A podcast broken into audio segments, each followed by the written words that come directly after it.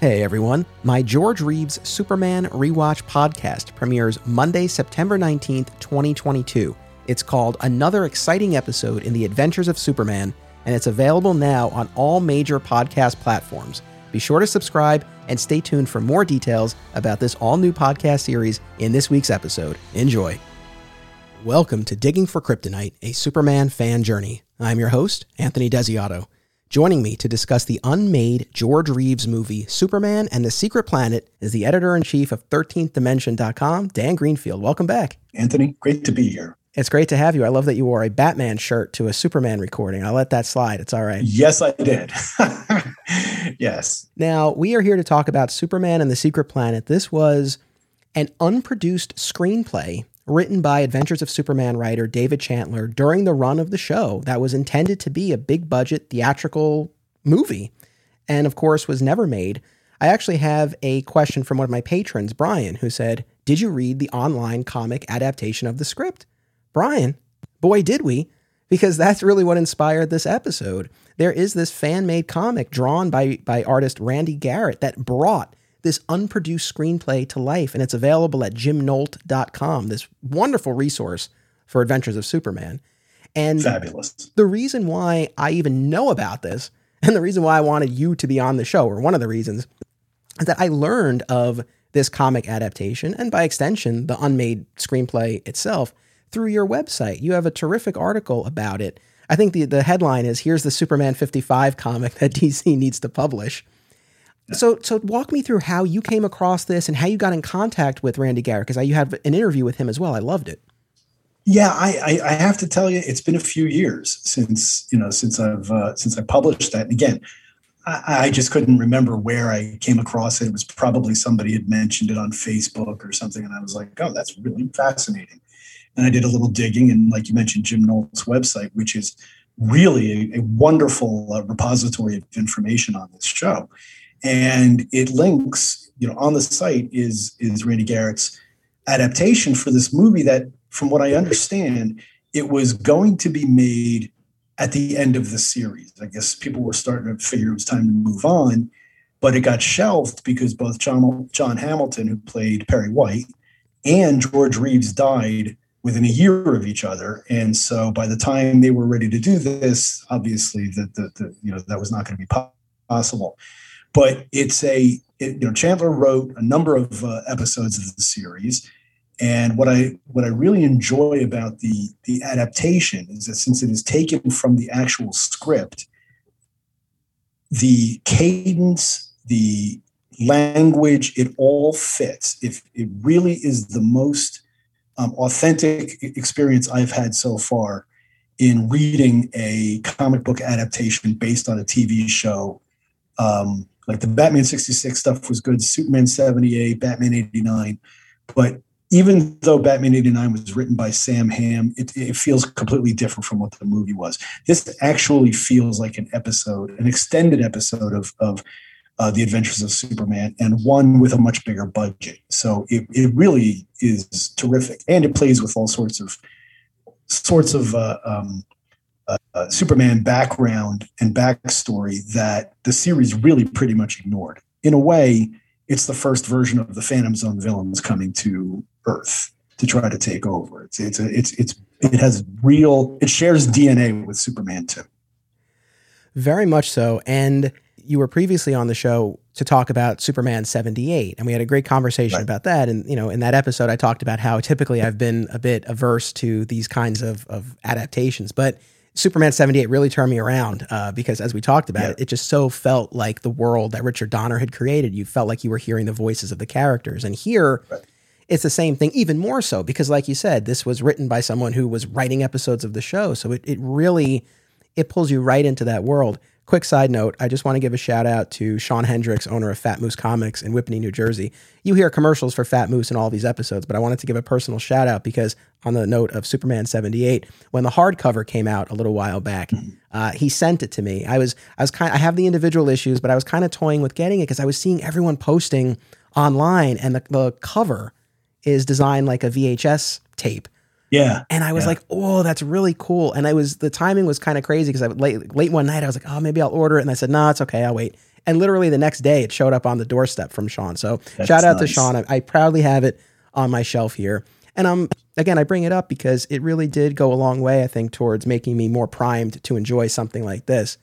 Uh, and I really enjoyed it a lot. reading Secret Planet was I wanted to see this movie. By the time I was done, I was like, "Uh, this would have been great. And there's there's some great bits where you can really see if they had the budget, what they would have been able to do. Now, of course, it still would have been late 50s, you know, sci-fi kind of special effects. It wasn't exactly going to be um, you know, uh, uh, Stanley Kubrick, but you know, it, it, at, at the same time, it could have been, you know, could have been Fantastic Planet or Forbidden Planet. I don't know because Forbidden Planet also has for its time pretty good, uh, pretty good effects. Yeah, I, I'm with you. I mean, this would have been amazing to see. You know, one, one of the great what ifs when when it comes to Superman mythology Mhm. generally, and especially Superman on screen. But I am I am immensely grateful to Randy Garrett and Jim Nolt for bringing it to life in this way. Now, I actually I've not been able to come across the screenplay itself. I searched for it online, and there were a couple of places where there were links to it, but the links were dead, or they you know they went to a page that didn't exist anymore. Uh, I assume that uh, you know uh, Jim Nolt, you know those guys would ha- would have a copy. So maybe there's a way to get my hands on it. Have you ever seen the actual screenplay itself? No, no, I haven't. The only the closest I have is, is reading, you know, reading the comic book that they have uh, hosted at the site. So it's 40, 42 pages, and they're all pages. they're all available at, at the site, and it is from all indications a very faithful adaptation of the screenplay, uh, except where noted, which is this extended epilogue that the guys created. Right. That really puts a nice button on both Superman and the Secret Planet, but also the entire series. I mean, really, if you're an Adventures of Superman fan and you haven't read this or weren't even aware of it, go to jimnolt.com, read it. Uh, again, I think it's a nice coda to everything that came before. And sadly, you know, as a, as a fan of Adventures of Superman, you know, you never got a proper series finale. Right. And this is, I, is, I think, is, is very satisfying in a lot of ways. And it pays off a couple of long running uh, uh, bits on the show. So, uh, yeah, so it's very faithful, except with this this epilogue, which actually added a lot. Like I'm really, I really tip my hat to them for doing that. Uh, one other thing that I wanted to bring up is uh, at the end of that interview, he talked about how he had heard from some folks at DC, like there was the sense from folks at DC that they were following this as they as as he was putting it out, and that they liked it. There was you know positive energy, but it wasn't to the level of DC ever trying to put forth a Superman 55 comic, a la Batman 66 or Wonder Woman 77 or Superman 78 or so on. And that was actually one of the other questions from from my patron Brian. He says, rereading this makes made me wish we could get a Superman 55 comic too. Yeah, that would be great. I know you've written about this. So what is your take on this? Yeah, there's no that, that's not going to happen anytime soon. Um, and and the reason is at first it was you know a lot of these things were speculation, and again going back to Batman is is a lot of times it's all about likeness rights. That has a huge thing to do with it with these comics. And, and if I go back to the Batman 66 comic and the Batman 66 merchandising that started about 10, 8 to 10 years ago, and you know brought, bringing that show back back to the fore, is that what you learned is a couple things. First, you know, it's all about the likeness rights. It's all be about being able to get those. Now, the issue with with George Reeves, it's not just that he died under mysterious circumstances. That's that's not the issue. The issue is whether or not there are any heirs out there. Now, the belief is that he did not have children, and that there's that that wouldn't be an issue. But you never know if a niece, a nephew. And the only reason I know this is because Dan DiDio, when he was still running DC Comics, uh, brought this up at a, a New York Comic Con panel that I went to because I had it written about, you know, why we should they should publish this and why not, and what what what is the holdup, and and evidently, and at the time anyway, this was a number of years ago now. I don't know if it's still the case, but I think that it's pretty much standard where if a company or a publisher like DC in something like this, since they're not sure whether there is an heir out there, they're not sure if, you know, somewhere, you know, what they don't want to have happen is they print this thing, it becomes a big success, and then someone comes out of left field and says, you know, I own 25% of that, or you had no right to do it. So they tend to stay away from places or or uh, uh, images or likenesses for actors that they cannot affirmatively you know get get their you know or their estates get their uh, uh, signatures on a dotted line so i think that given the way you know how many years have passed and and, and given everything that's going on with George Reeves because he died. I mean, how many years now has it been? It's been uh, almost uh, it's been sixty some odd years ago that he died. Um, I think it's highly unlikely that they would do it. Now they could always roll you know roll the dice and see if anybody comes out of the woodwork, but you know this is a corporate way of thinking, and so they're not likely to take that risk. Yeah, that all makes sense and is a reasonable explanation and I, I can't disprove or, or dispute that. I guess though the cynical part in me wonders how much of a priority this would be for DC anyway. I, I, I never necessarily got. Oh, I don't sense, think it would be a priority for them at all right now. Yeah, I, mean, I really don't. It's and and it's the same thing. It's and it's not just DC. It's it's um uh, you know Warner Brothers consumer products and and what have you. I, you know, there's never been a line of of George Reeves Superman action figures there's barely been a line of Christopher Reeve ones, for that matter. Um, they've really just done they've they've done a few of the characters, but I think with with you know when it comes to this show, considering that it ended in what 1958, the the market and the audience is shrinking by the day. You know, it's just you know we're guys like us we're into it because we're really into this, but where DC's head is right now is that they're they're in a different direction. They are trying to reach a completely different audience.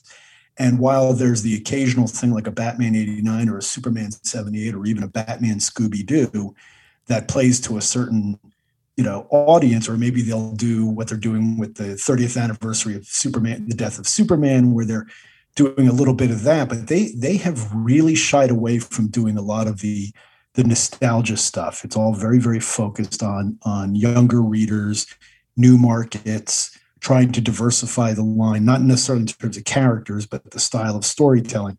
And I can't blame them for that. You know, I mean, a lot of people are deeply resentful, but I look at it and say, well, you know, over 80 years, you know, there's still plenty of comic books that I've never read and will never get a chance to read. So it's not like I'm running out of reading material. If it's not coming out every month, it doesn't bother me because something I might read from 19, you know, 63 is new to me, you know, and and that to me is sufficient. I understand from a business perspective why they've done what they've done.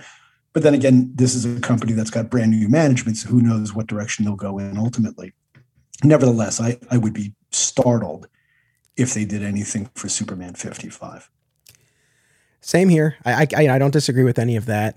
I would just be happy if the Adventures of Superman series were made available more widely via streaming on HBO Max or whatever the new service ends up becoming, or if there were a new round of, of DVDs put out. Something like that would be great. Now, one more thing that uh, I, I want to make sure that I share with everyone. Now, folks, if you've been following along on social media, you already know, but if not, let me break the news and share with you now. Very exciting. I am launching a George Reeves' Adventures of Superman rewatch podcast. It's called Another Exciting Episode in the Adventures of Superman.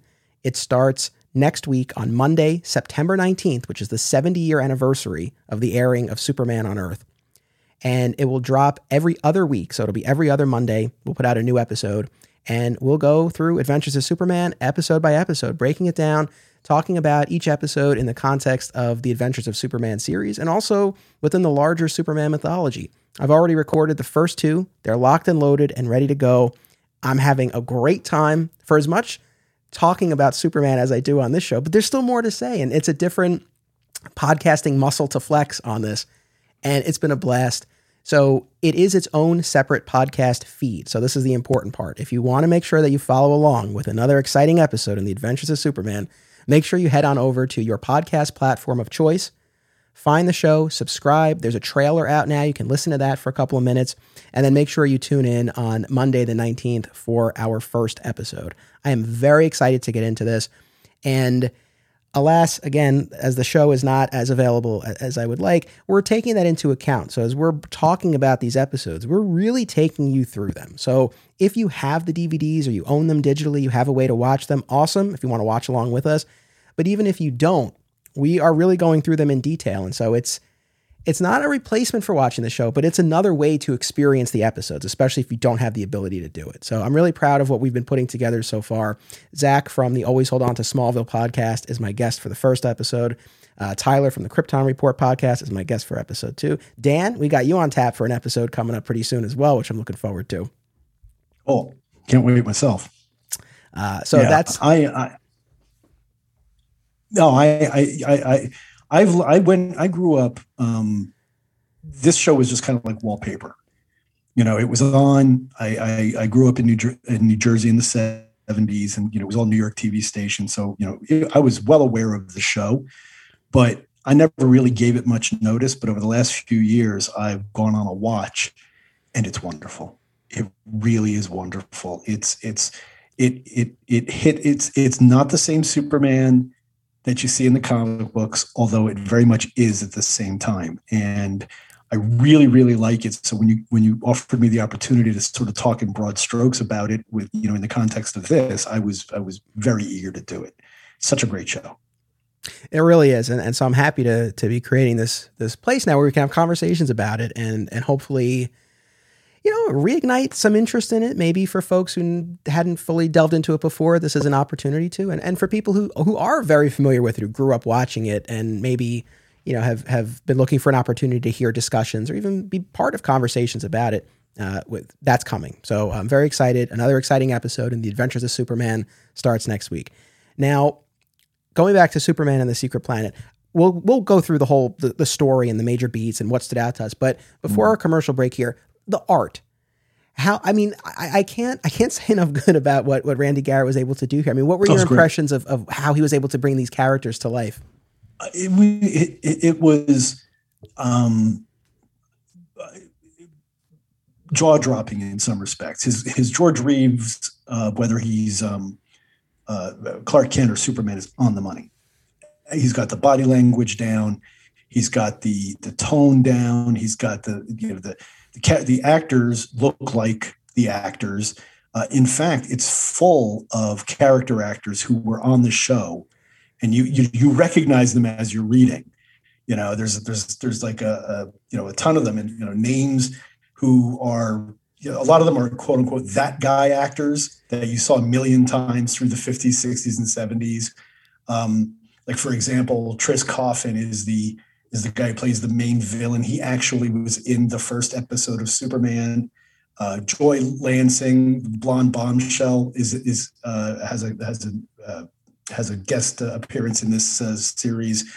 Um, there are others too, uh, including uh, one of my favorites, who is um, let me see, hold on, let me, his name is I always remember the character, but I don't remember his name.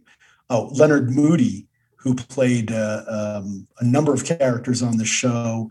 Uh, Herb Vigran, who I'm sure you've seen before, he he, he pops up, and um, it, it, his it, so it's not only just his ability to do the main characters, but to add all of these Easter eggs of, of, of characters who probably would have been in the movie and quite probably in these roles.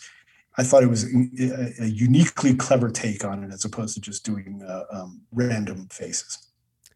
Absolutely, absolutely. I mean, this was.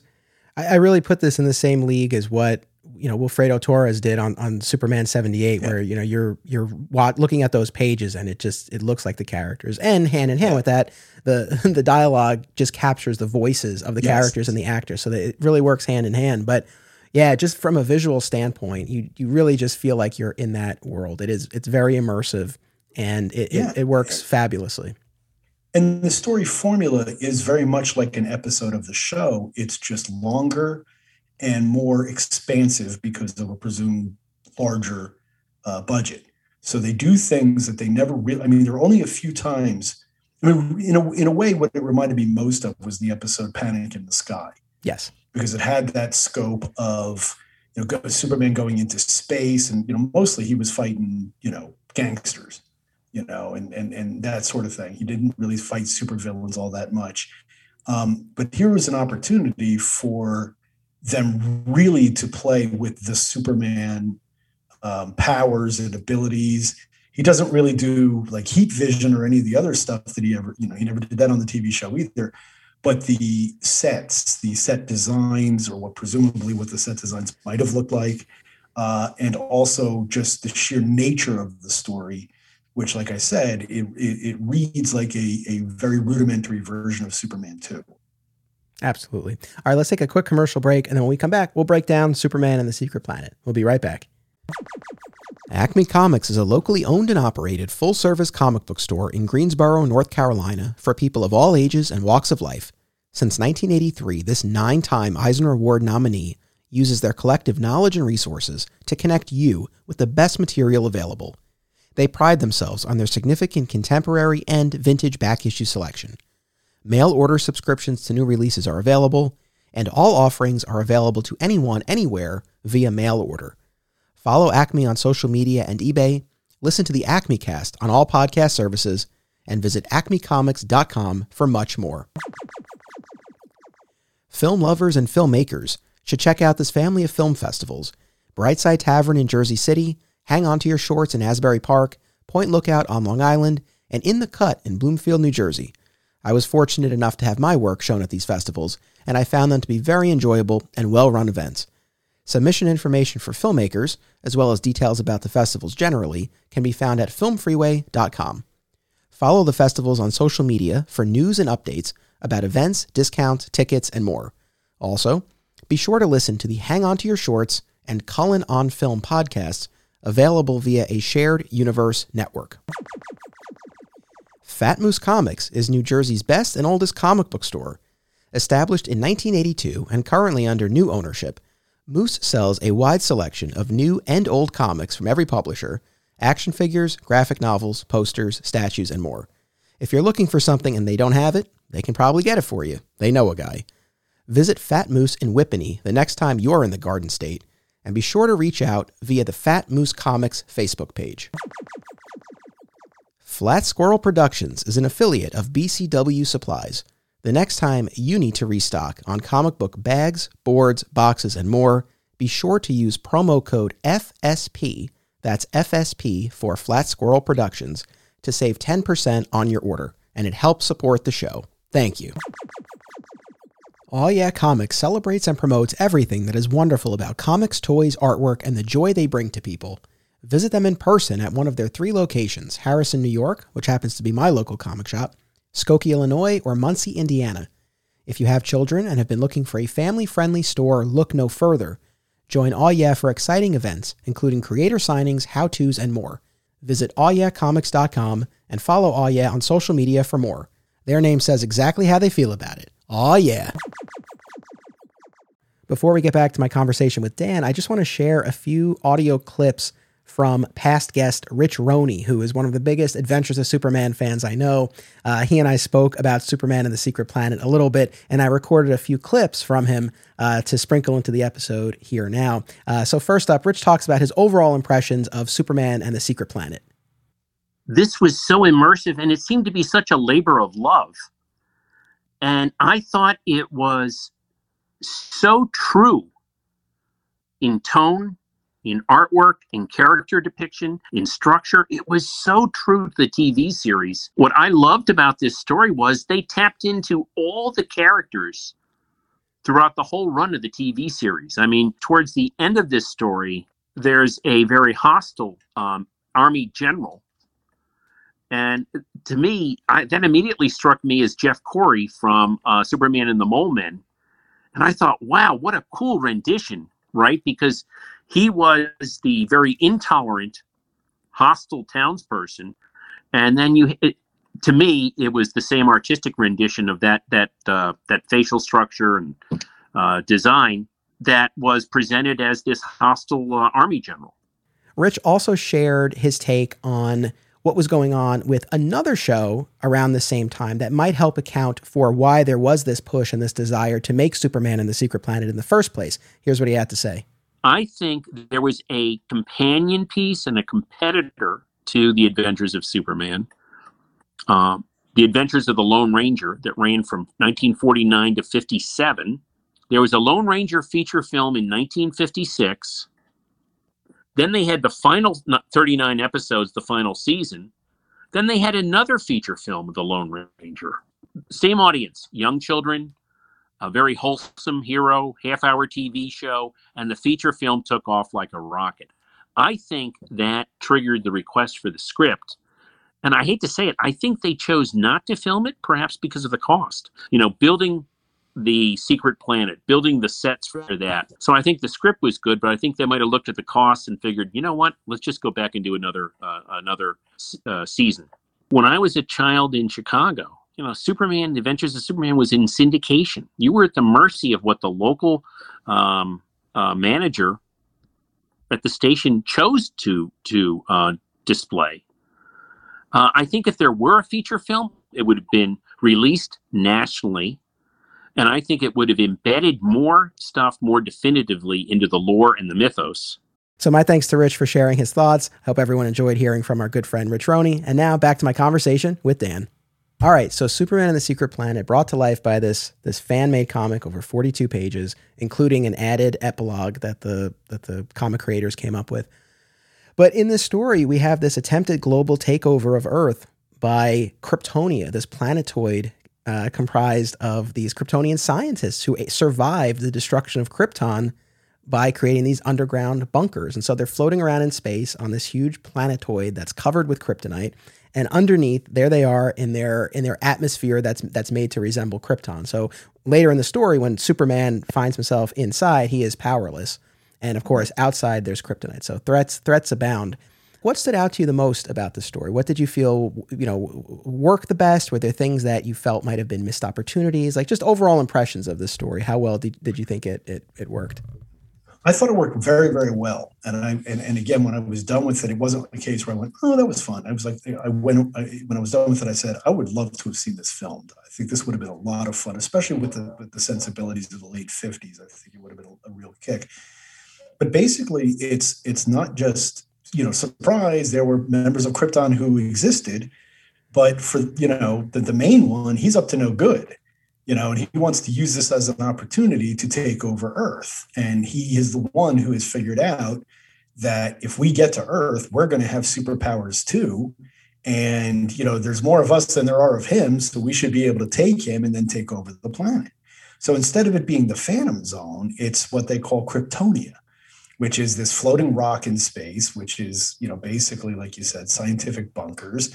Um, there's also sorts of hokey, you know, unbelievable sci-fi that goes with it, with a gigantic magnet that they use to push and pull things. But the the the, the what kind of brings us into the story is that the president of the United States, who is drawn as Dwight Eisenhower in the story, which of course he would not have been in the movie, I presume, um, but he's he's kidnapped or presumably kidnapped because Air Force One uh, is uh, is sucked into space, and what it is is that he's sucked into space by the Kryptonians.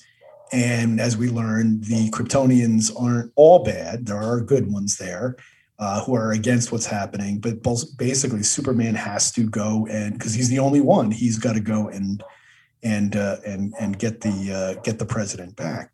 So it, it, you know, it opens up in a classic, you know, we're at the Daily Planet, and or actually Clark Kent gets home and he's just gotten home from work and he's trying to take a rest. And then the next thing you know, he's called back to the office. And of course, while he, you know, the inevitable sequence where he's Clark trying to figure out how to get away from everybody to be Superman, to do what he does, but he's frustrated by it. It's got all of those tropes that the, that the TV show played with so well, only the added element of, of a substantial uh, increase in the, the, the level of scope and the, the science science fiction nature of it, as opposed to Superman breaking up some racketeers. I think that's the thing about it that works so well is that you do have all of those traditional familiar setups and dynamics with the, the core Daily Planet cast. So you feel right at home. But like you said, there is this whole other dimension to it, as opposed to, you know, not to knock Superman and the Mole Men, for example, but, you know, right. that's a story. Yes, you're following Clark and Lois and they're on a story and you get the Superman action, but you don't get the rest of that, you know, the Metropolis and Daily Planet setting that, you know, is such a hallmark of of the show. So here right. you really get everything, which which is great. And I too, uh, the you know you mentioned the fact that not all of these Kryptonians are going along with the ringleader Zonar. It's it's really Zonar and his head scientists who are, who are you know really uh, leading the charge here. And which, I, which by the way, the, the, as drawn in the in the story, Zonar is the same actor who played Jor El's foil in Superman on Earth in the in the in the premiere episode. And his name was not Zonar, but it has the five same letters just mixed around. It was like Rozon or something like that. Yes. So I don't know what that was all about, but it's basically the same character. Yes. And I think that there are other characters who are on the Kryptonian Council who are, it's hard to tell sometimes, who are drawn into this group. So you get the sense that the ones who were telling Jor-El to not try to evacuate went and tried went and evacuated themselves because they wanted to use this as an opportunity to take over the universe which is also reminiscent of uh, Superman the animated series and and Brainiac's uh, uh, motivations as opposed to you know what we've what we've traditionally seen. Absolutely, and that's so. I, again, I love the fact that not all of the Kryptonians go along with this. I thought that was it would have been very easy to make this just a bunch of uh, you know Kryptonians who aspired for world domination, but the fact that you had this group, and in fact, the majority of them who were really you know backed into this by their by their leader. And when they had the opportunity to free superman and then to save the president right they take him on the plane and and superman flies them out.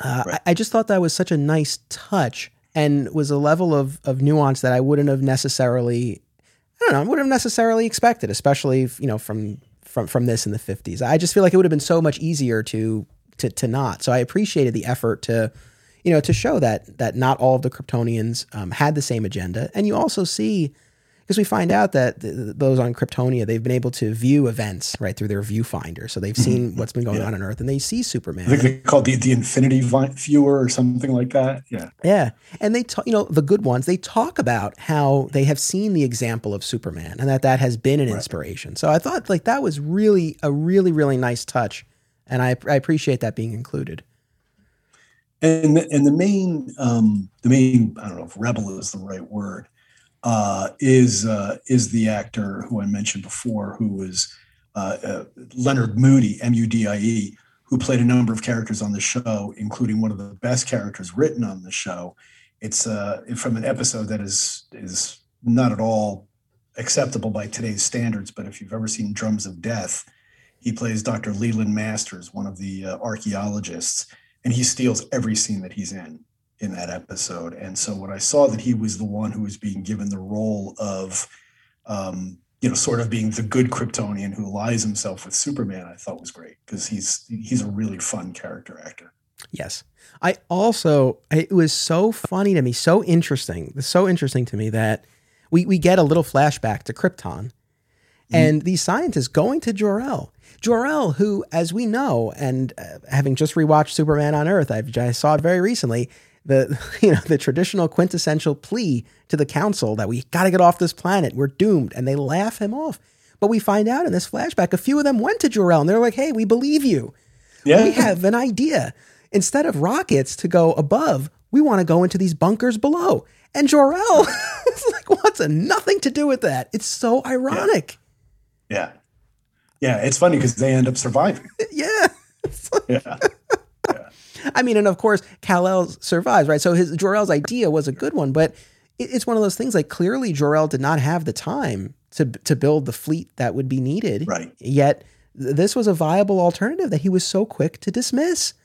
It was so it was a very interesting twist to it. I love, oh man, I love. I thought that was great. Yeah, and I, you know, it's it's, and I, what I like is the is uh, you know just not only just the, the the, the distinction there but again it's it's you know how the evil ones are thinking okay this is an opportunity for conquest where his was a you know this is about survival which is a which is a you know totally you know complete uh, 180 in terms of the points of view but that's what also is what informs the story right. one thing worth mentioning also because you're talking about that whole scene in addition to this comic. There is actually on YouTube a trailer that they did, same guys did it also, where they took a bunch of clips from TV shows and different movies and basically constructed what a trailer for this movie might be like. And they cast David Hedison, who you may know as a as a character actor, very active in the 50s, 60s, and 70s. Um, best known, I think, probably for playing Felix Leiter twice in the James Bond movies, um, and also for um, for being in A Voyage to the Bottom of the Sea, where I think he played the first officer. So he's he's a he's very familiar. If you don't know the name, you'll know the face. but uh, he's in the he's in the trailer. But anyway, back to what we were talking about as far as the the the diff, the distinction between Jor El and Zoran, I guess. Zor, Zonar, Zonar, Zonar. Zonar. Yeah, Zonar. Okay. Uh, yeah, no, you're absolutely right. Where Jor El, in a sense, was right, but then he was wrong. Yeah, yeah, I, I love that. I love that little twist. Now, there's a lot of I don't want to say back and forth, but multiple rescue attempts made by Yeah. by Superman slash Clark. Right. So, like you said, the president has disappeared. President's vanished. Right. That's the initial news report. Clark goes to the Daily Planet. He gets this call from the feds who know that Clark can get in touch with Superman, and he gets some more information that the, that the Air Force One disappeared. Right. The president's plane is gone. It just flew up and, and, and disappeared. So Perry sends the crew uh, on a train to DC to get more information. Of course, Clark is like, I'm going to go sleep in my cabin. Don't disturb me. I cannot be bothered. Do not wake me until the morning. and, you know, instantly changes to Superman and flies up into space to track the where, where the plane went. And he comes across this planetoid and is instantly felled by the kryptonite and he's immobilized. Right. He's on this asteroid and he can't move. And, you know, cut inside to, uh, to, to Zonar and they activate their, you know, uh, I forget what they call it, the anti, uh, electromagnetic, whatever the yeah. Yeah, that's the thing that we find out that there's this huge electromagnet inside, and they're using the the magnetism to you know pull the plane in, and eventually to pull the planetoid to Earth. But anyway, they're able to repel Superman uh, from from the surface of this, and, and he returns, and he realizes he needs a different approach. So as Clark, he proposes this idea that he'll fly up in a plane and likely be taken in, but at least then be able to hopefully get a message out. Clark is going to fly the plane. Right. Well, that was one of the great things about the show to begin with is that Clark is not a pushover. No, You know, on the, I mean, he's he occasionally plays the mild mannered dude or the the aw shucks a little bit, but he's not Christopher Reeve's version of you know, of uh, Clark Kent. And I think it, it it's in the same way. I don't know how much you've watched the Wonder Woman TV show, you know, the Lynda Carter TV show, but it shares a very similar formula to what they did with Superman because Superman generally will have two appearances. He'll be early in the episode or early-ish so that there's a little bit of action, but his main part of the scene, the episode is usually at the end. You know, the last 10 minutes, the final act is where, where you get it. But in between, the writers had to make the characters interesting as civilians. And in doing so, I think from a from a movie standpoint, it's easier to make Clark this bumbling kind of foolish guy. But if you make him that way in a TV series, I think it would get old pretty fast. So they make him this really capable, very, very determined reporter. And I really like that version of Clark. And so this idea that I will sacrifice myself potentially for the good of the nation and I'm going to do this alone and all this kind of stuff is all very Superman stuff. But the but at the same time, it's not completely out of character for the for the uh, Clark Kent that we've seen uh, on the TV show, who which I think they also established can fly planes. yes. He was a pilot. Yeah. We did we did see that on the show as well. And no, I agree with you a thousand percent. And I think you look at Adventures of Superman and then you look at Lois and Clark, the new Adventures of Superman. And you know, in, in both instances, I mean it is a very capable Clark. And yes, in, in the latter case, we are dealing with the post crisis Byrne version. So we had had a shift in the Sure. comics anyway. But still, I think you're right. If you're going to be dealing with these characters on a weekly episodic basis, you, you know, you can't rely too much on Superman. I think probably from a, a, a budget and technology and story standpoint, right? Like if you're ultimately creating a Daily Planet show, which these are, I mean, essentially, Right. uh, you know, you have to have a more a more capable Clark, and and you definitely see that here. Of course, Lois and Jimmy uh, stow away on the plane that Clark is flying, and Clark pretends to fall out and perish uh, so that he can now enter as, as Superman. And they're they're all taken, and it is this great moment where you know this is now the first time Superman's inside this planetoid, and and realizes very quickly he doesn't have his powers here. Right, he's inside. It's the, He gets into a fight and he gets his ass kicked. yeah, and Lois, Lois gives him a hard time about it. She's like, "Superman, you weren't even trying." It's like this guy was throwing punches. He got. I mean, what do you want? that was harsh. Yeah, and of course, Lois. I, I just also like the the classic.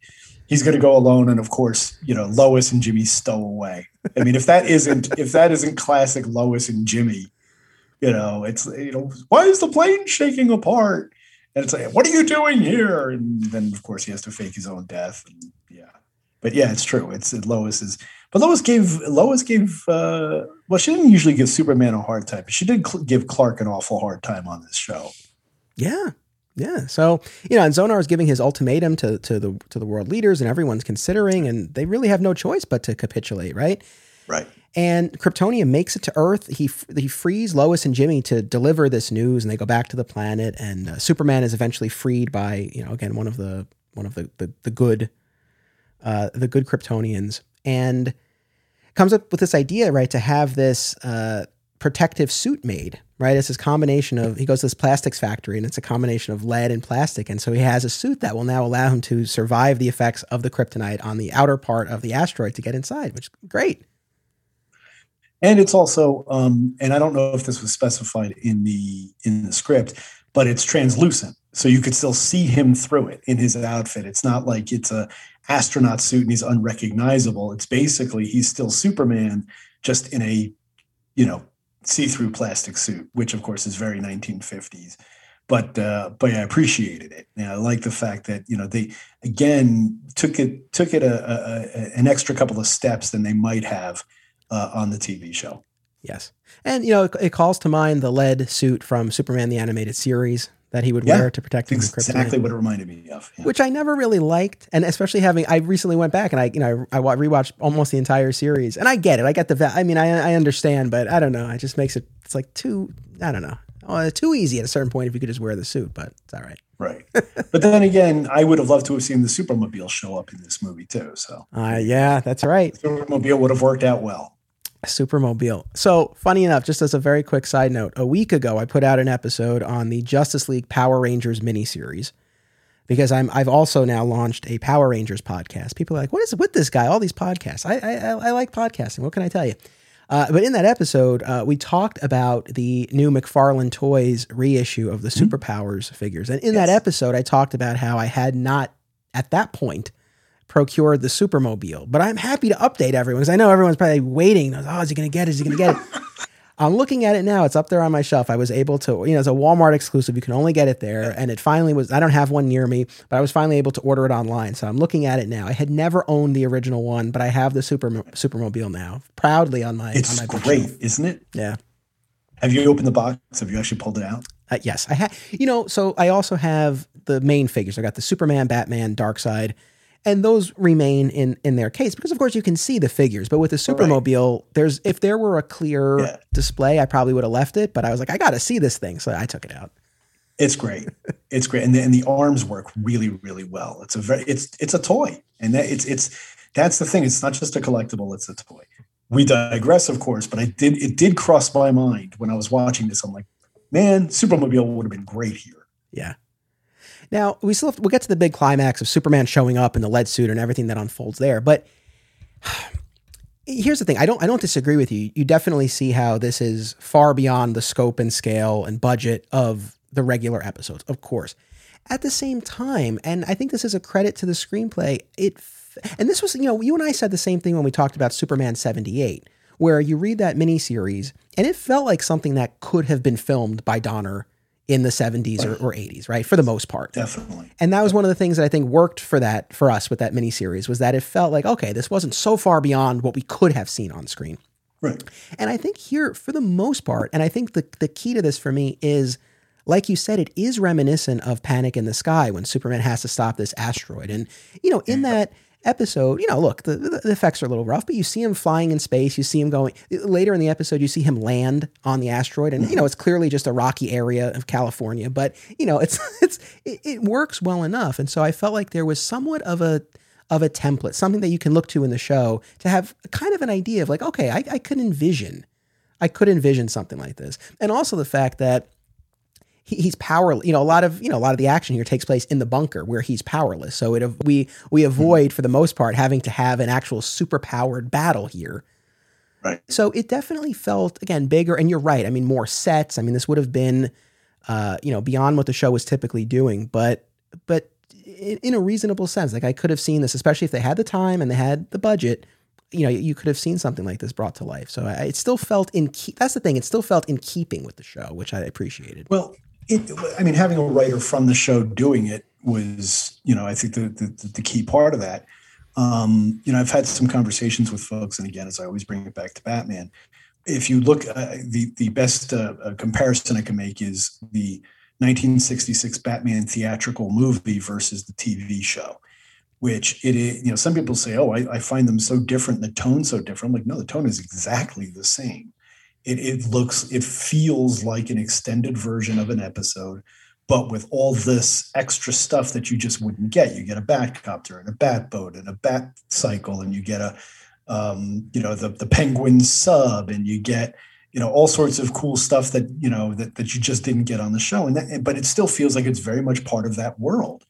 And i think that that's what made me appreciate this story so well so much is the fact that it def it, it, it wasn't like someone trying to make it like that it really this was what the show was like and making and and and going back to where we were in the story it was also a very smart move that you can keep Superman on screen for a longer period of time, but he doesn't have his powers. So it's an inherent conflict. It's inherent, you know, it, there's it's there's added tension.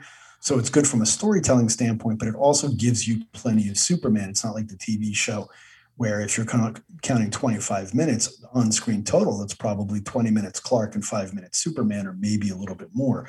It's more balanced here because you at least get to see him in space without power. So he's he has to you know he can't just simply rely on his abilities he has to rely on his wits absolutely and and so you do have that dilemma that, that you know that that conflict that tension i do wish from a from an emotional or personal standpoint that there would have been more of an opportunity to mine what he must have been feeling over the yeah. fact that people from the world that he thought was totally destroyed were actually still alive and had these malicious designs towards his adoptive world. You don't there's just like not real estate for that here. And and and again, you look at the show and the show wasn't built for that either, so I get it, but again, with 2022 eyes looking at it, like that's one of the things I would have loved to have seen something there. Yeah, you you would have thought that especially the the quote unquote good Kryptonian ringleader, uh, you would have uh, thought that at one point Superman would have asked, "What was my father and my mother like? You know, what were they like?" You know can you tell me a little bit about them? And that's the kind of thing that you would see and sort of actually did see in the superman 78 comic which is a much more emotional um, uh, journey uh, for lack of a better term. But that is also the difference between storytelling now and storytelling 60 some odd years ago particularly when it came to adventure stuff. Nobody thought of superman as, as having an emotional uh, in, in you know he had he had issues that he had to resolve and he had you know a, a, conflict in his life but he wasn't what you would call an introspective guy. You know you you never got the sense of him being the they, they never played up the the lonely aspect of what it means to be superman being the only one of your kind. You know that the, the superman of the tv show is very very comfortable in his own skin. Yes. And look and i've said this before i, I like the different flavors of superman we've gotten over the years. And yes in recent years looking at Clark's journey on Smallville, looking at the Henry Cavill version of the character. Like these were versions who had a lot that they were wrestling with. And I I identified, you know, that resonated with me, but I also really love the uncomplicated George Reeves Superman, who's mm-hmm. Superman and this is what he does. So, you know, I think for the most part, it's not something that I was typically longing for, but just here, I guess it just felt like such a missed opportunity because it's like, wow, you're actually introducing this element that's been, yeah. with the exception of Kryptonite, you know, has been totally absent from the series. And it's like right. now we ha- we have this to play with, and it's really not, with one little exception. I'm jumping ahead here, but when the good Kryptonians decide to leave because they realize that Earth will never trust them the way right. they trust Superman, who grew up there and is now one of them, and they decide to leave and follow Superman's example, but elsewhere, there's one panel.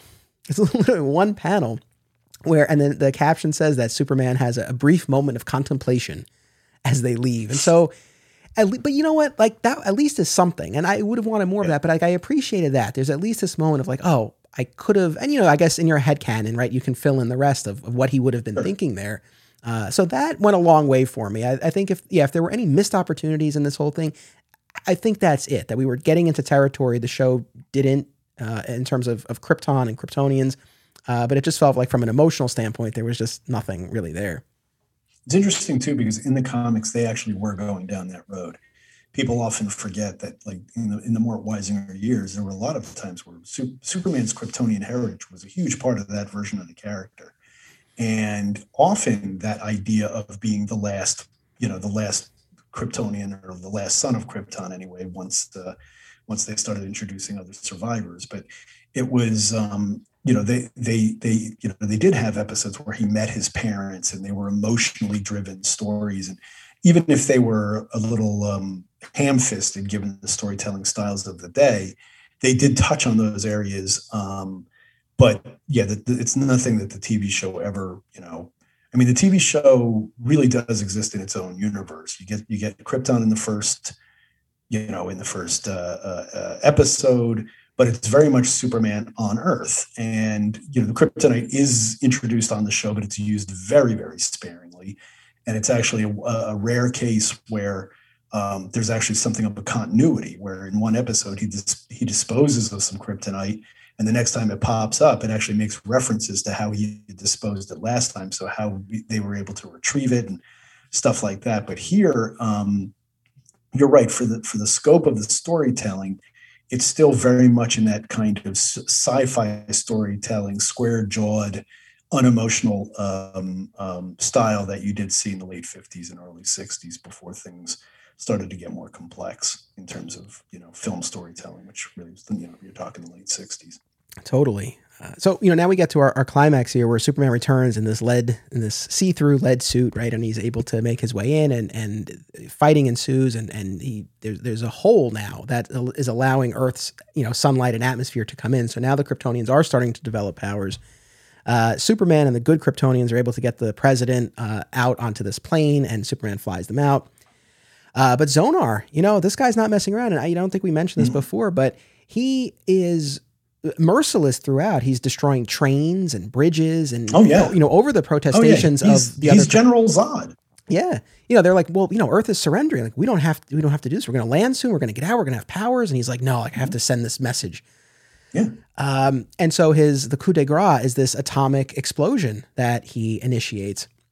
And this is probably, you know, this was the one thing where I was like, oh, how would they have done this? like, yeah. You know, yeah. again, I can imagine the asteroid because we had seen that, but this was like, all right. Well, I'm, I'm, i imagine they would have used stock footage of you know atomic weapons testing because that did exist by this time, obviously, and then they probably would have somehow superimposed Superman over it and then reversed the footage. I'm guessing there would have been a version of that, but I don't know. Yeah, you know, who who knows, and who knows what kind of budget they would have gotten to do this. Yeah, no, but I, I think that I think that makes sense. But he's able to create this you know fly around it and create this vacuum that is able to counter effect counter counteract uh, the effects of this atomic explosion though it leaves him irradiated right. with this atomic radiation but conveniently uh, there's going to be a kryptonite blast as the planetoid explodes because zonar's pushing it pushing it too hard juicing it with too much power and it explodes and there's all this kryptonite radiation but thankfully the atomic radiation and the kryptonite radiation counteract each other so superman's good right. to go and then we get that scene that we were talking about a second ago where you know the the United States military, they're you know they're ready to to fire on the Kryptonians, and you know the president and Superman, they're able to talk everyone down. But it does lead to this very, again, I appreciated it. It's like a very bitter, unexpectedly bittersweet moment of them leaving. Mm-hmm. See, I, I figured that they would go because you, that, that is something that you know you had to preserve Superman as the only one of his kind in his world. You could not introduce a, and they've, they've done this in the comics too periodically when they have like Kandor or what have you, and they they let Kandor grow on its own, and then what would happen if there were other Kryptonians on Earth? And of course, it never goes well. Um, but I think that that was just simply again in those days you had if you were going to start the story at the end of the story you had to fit the status quo of the beginning of the story. And so i think that that was something that that i, I wasn't entirely surprised by um, but at the same time you know uh, yeah i thought it was effective storytelling and and you know just taking one step backward it also did remind me the, the whole sequence that you described of the explosions and the radiation and the atomic bomb, and then you've got the you know blowing up the Kryptonia and all of that. Reminded me very much of the climax of Superman the movie, where it's really a chance for Superman to cut loose and do big, big, big set pieces. Which again, they always had, you know, with the exception of episodes like Panic in the Sky, they generally had to keep it contained to their budget. Here, they had an opportunity to show you Superman really super and I and I and and I appreciate not only that in the in the story, but I also appreciate the way the comic book conveys that. It, it it's it it the pacing of the comic in and of itself works very, very well as a comic. So I don't want to just look at it as something that just simply translates the, the script. The comic in and of itself is very well done. It's very well executed. Uh, well said. I, I agree with all of that. I was also thinking, I don't know if you if you're current, so I won't spoil it, but the end of Superman and Lois season two, it, it also kind of called that to mind a little bit. I don't know if you've been watching. No. You know, I haven't been in such a long time that I, yeah. Oh, you mean the new show? The new show, yeah, yeah. No, I haven't been watching. Oh, Sorry. I recommend. No, it's okay, but I really recommend I, I, yeah. it. It's so good. Okay. I, I, you know what? I'm so far behind on so much of my TV watching. My wife and I were talking the other days of whether it was time for us to begin Better Call Saul. So, you know, that just goes to show you how far behind we are on certain, uh, um, certain programs. My wife and I are still talking about when we're going to find the time to watch. And don't don't hate me, Breaking Bad. So Almost wow. Okay, so then I don't feel so bad. No, it's okay. we watch a lot. We, you know, we watch. We've watched That's a, a lot. Yeah. Oh, it's great. Uh, yeah. But uh, we'll, we'll, we'll get there. But anyway, you know what? I, no, I but I, I agree with you about you know needing to sort of re, I guess return to the status quo. What, I guess what was unexpected to me was that they lived and left. I would have like reading the story. I didn't I didn't think that this is going to end with Superman and the good Kryptonians flying around Earth and right. palling around. Like I wasn't expecting that, but I thought they would they would have to sacrifice themselves or Zonar would take them out or something like that. So, which you know would have been sad in in its own right and bittersweet in its own right. But I, I really liked I really liked this angle here, and you know mm-hmm. clearly, mm-hmm. you know this movie was never made and nothing else ever followed it. But if it did, I don't know. Like this would have been out there. I don't know. It, maybe something could have been explored. I doubt it would have been, but like it would have been some new element that was was added and was out there. So sure. uh, I thought it was a great choice. And then we get to our, our epilogue, our added epilogue. You know, we we have the the regular the rest of the screenplay, right, where they're all back at the Daily Planet and there's a note, uh, you know, on the website that says like, you know, the, the, second panel of this page is where the screenplay ended, but we felt like we wanted to add a little bit more. So then we get into this extended epilogue where there's going to be this big but, parade. But before you do that, the, the, the, one thing that's worth noting is that where the script does end is really classic Adventures of Superman. I mean, I, I you know, they didn't have him winking at the reader, but they would have probably in the movie. But yeah, it kind of just ends on a gentle joke or a gentle little comment and, you know, fade out. And that's how so many episodes ended. So I agree with their decision to to expand upon that and say, well, you know, actually it needs it needs a better, peppier ending. And uh, I think for the most part it works. So I, I, I agree with you. Uh, it's like I said, it's a it's a great wrap up for this story, but also a really nice coda to the series. And uh, you know, so there's this big parade, and uh, the Daily Planet staff and Superman are all going to be uh, awarded here and celebrated. And so, of course, this creates a problem because Clark can't be both Clark and Superman at the same time. So it seems he'll work it out as we'll, as we see. But you know, this this creates a bit of a dilemma for him. What what I liked here, and this goes back to what we were saying before uh, a lot of familiar faces at the at the parade, and and mm-hmm. you know throughout the story there there's you know we see Sergeant O'Hara uh, in the story who you know had been in the, the, the Mrs. Superman episode when she had to pose as Superman's wife. Yeah, that was Joy Joy Lansing. Yeah. Uh, you know, so that was terrific. Uh, Miss Bacharach gets mentioned at least, the, the long suffering uh, secretary, aka uh, administrative assistant uh, at the Daily Planet. Of course, we see Henderson, um, the scientist from Panic in the Sky, we see him earlier yeah. on, right as he's looking up, and then in the in the in the parade here, you see Pepperwinkle, you see Professor Lucerne. So you mm-hmm. like you mm-hmm. see so many of these faces throughout the story, and also in this epilogue, and it's a, it's just it's like all the all the pieces of the show coming together. Uh, it'd be yeah. beautiful. I, it's a love letter. I love it. Yeah, it really it really is. It plays like that, and and it's great. Uh, this leads to one of my fate. Like I think this is just such a terrific payoff to to the long running bit in the series of Lois trying to figure out or trying to prove that Clark is Superman and ultimately Superman or Clark is a, he excuses himself and then Superman shows up, right? And Lois is convinced. He's like, "Well, that proves it. Like they're not both here. Clark left, Superman shows up."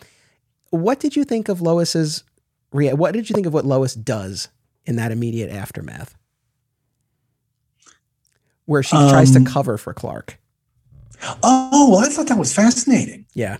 And it was like on a dime. Like the idea being that, like, and, and you know what? I imagine that that's probably would have happened. Every, you know, once she got the information, rather than expose it, she probably would have done exactly that, where she all of a sudden like has an epiphany. It's like, well, wait a minute, we have to protect him. he's Superman. You know, we can't, we can't, we have to keep this secret. And it's, and it's such a funny, unexpected way. Uh, I mean, in, in, you know, in a roundabout way, it's it's sort of what ended up happening in the post Byrne years when they decided to, you know, have her find out who he is, and they got married, and that became part of it, where she does have to protect his secret identity. The great irony of that, but the way they did it here was, I just I just love that idea that that knowing Lois, the, the, you know, knowing who she is and knowing who Jimmy is, that if they did find out, they would be, oh my God, we found out, ha ha ha, we proved it, and then they'd be, they'd be like, oh well, we better protect him. He's Superman. We we we can't tell the world about this, and I like that. I thought that, that was very sweet. Yeah, it was. That to me was pitch perfect. Like that just felt. Yeah so tr- and was just such a fitting organic. payoff. Yeah, so organic. It's like, yeah, there would be that moment of satisfaction of like, aha, like I finally got him. I could finally prove it. And then yeah, that instinct to protect immediately comes in because it's like, of course. I mean, even though yes, maybe there is some sense of betrayal that he has he has been uh, you know fooling them all this time, but at the end of the day, Clark's their friend, Superman's their friend, their ally, their protector. So it's like a you know it's it's natural, uh, organic, like you said. And, and I, and I think that they, uh, given the, the given the way that that show developed, and I think the way it is in in in most of the time, a lot of times they'll show. Like I think my recollection was that in the in the comics when he when she finally did learn who he was, she was upset with him about it or something. And in my my feeling is I think that what Lois here does, that instant understanding of why he had to do this. You know, he wasn't he wasn't looking to be dishonest, but he was. And this is all unsaid, but uh, you know, hearing you know, feeling the wheels turning is that you know anybody who is has seen both of them up close for as long as they have. I don't think they would be as upset by it. I think they would immediately understand that the reasoning was that he was trying to protect them. So their instinct to protect him for it, I think, makes all the sense in the world. Yeah, and I also think you know you look at you know whether it's the, the comics in the 90s or uh, the lois and clark tv show where yeah lois you know she has some feelings about it when she finds out but one big difference in both of those cases is that she and clark were engaged in a romantic relationship so right. there was that whole other right. layer here but you don't have that That's here true. so yeah i mean like i think this is perfect like this makes absolute sense uh, and yes. I love this. This was again a, a great payoff to this long running bit in the series. But then, to Lois's surprise, Clark shows up because we find out that Clark was was able to split himself in two, a la the classic episode Divide and Conquer. So it's a great callback uh, to that episode of the show, even though personally I am not a fan of this business that he's able to split himself. Well, no, into. of course not, because it's too it's it's it's it's Deus ex machina. It's it's too uh, it's too convenient at the end. But uh, but it's still it's like I, I I had to chuckle when it happened. Yeah. Well, here's the thing. In, in, the context of the show and that divide and conquer episode, I'm like, oh man, I, I, know, you know, I I've always felt like, look, he has more than enough powers. We don't need to add more. But to the comic, right. to the to Jim Nolt and Randy Garrett's credit, look, this exists in the canon of the show, so it was a great callback. Right.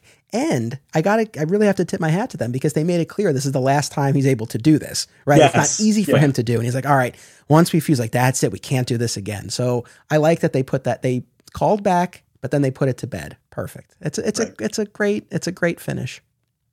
Mm-hmm. And it also plays into that, you know, again, returning it to the status quo of the beginning of the movie. Yeah. Is there anything else you want to say about Secret Planet that we didn't get to?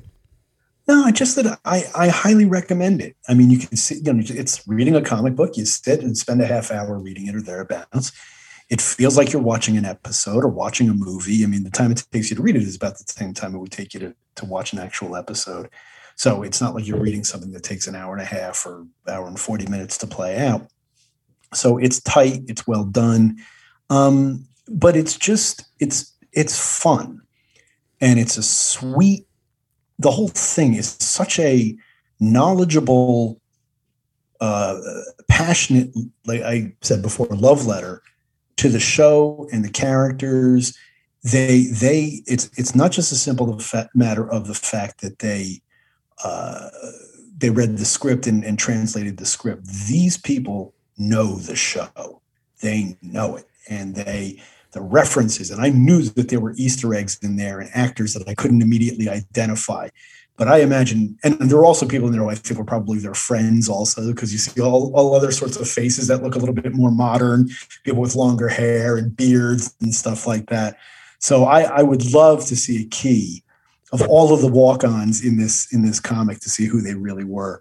Um, yeah, so I as a it's a it's whether you want to wait till the entire season of watching the show and then reading this or reading this and then watching either way you're going to be highly entertained. And when you would ask me to to do this episode i was like yeah that'd be that'd be cool because that's different. This it's, it's just not talked about enough. So i appreciate it. Well i appreciate you taking the time. I appreciate the article that shared this in the first place and i'm sure it put it on the radar of a lot of other people as well so thank you for doing that Thank sure. you to the to Jim Nolt and Randy Garrett for creating this, for bringing the screenplay to life. It's it's really fantastic. And look, tying this all together for a number of reasons, I don't think we'll ever see the Superman 55 comic that a lot of us would like to see, but there's this and man, it's it's really tremendous. So, if yeah. you're an Adventures of Superman fan, you know, I, I, urge you. It's free. It's on jimnolt.com. Go check it out. Superman and the Secret Planet. I hope everyone yeah, key, I'm sorry. No, no, you please go ahead. No, I was just going to say, and that is the key is that it's free, which is why they could do it because there, there's no money that changes hands. So you know, basically, they're you know they're they're able to do this without having any kind of you know running any kind of uh, problems with DC or the lawyers or anything like that. It's free, so it's it's basically fanfic, only it's not, and uh, it's it's you know that that's the thing that's you know it it doesn't cost you a dime. You can just sit down and and uh, read it and have a good time. Absolutely. And I'll, I'll put the link to this uh, in the show notes as well. Uh, so it's easier for people to get to. I hope everyone also checks out 13thdimension.com, which is Dan's site, uh, and follow on social media. There's the 13th Dimension Facebook page and 13th Dimension on Twitter. Is there anything else that you wanted to, to plug or direct people to? No, no, no, not at all. I mean, like you said, the, uh, the anniversary of the show is coming up. So we've got something planned, as you well know, um, but your readers don't yet. Um, and uh, I, uh, I'm you know, I, I the one thing that's worth, I'll throw one last thing in is that I don't know if you go to sleep with the TV on or off. I'm the kind of person who likes to go to sleep with the TV on. But one of my go tos is this series, especially the black and white episodes. There's just something really soothing and nice about going to bed with with this on in the background. And and so this has become over the last say three or four years a, a real real part of my life that that had only kind of been in the background for years. So um, I, I, came late to the show, but I but I, I love it and I and I love this particular treatment of it. So um, no, that's the only thing I have to add. Right on. Oh, like yourself, I came to this late as well. I didn't grow up watching this. I you know I mean I saw episodes here and there, but it didn't. It really I guess didn't make that formative an impression on me. But when I when I did my huge viewing uh, for for episodes of Digging for Kryptonite last year, I just fell in love with it. And, and so here we yeah. are now. So so thank you, Dan, for taking part in this. Thank you, audience. And really, if you want more Adventures of Superman talk, I hope you will join us next week for the all new podcast series, another exciting episode in the Adventures of Superman, Monday, September 19th. And we'll be back here on Digging for Kryptonite with another all new episode uh, next Tuesday. We're actually going to be covering the continuing this theme, right, of uh, comic book adaptations or continuations.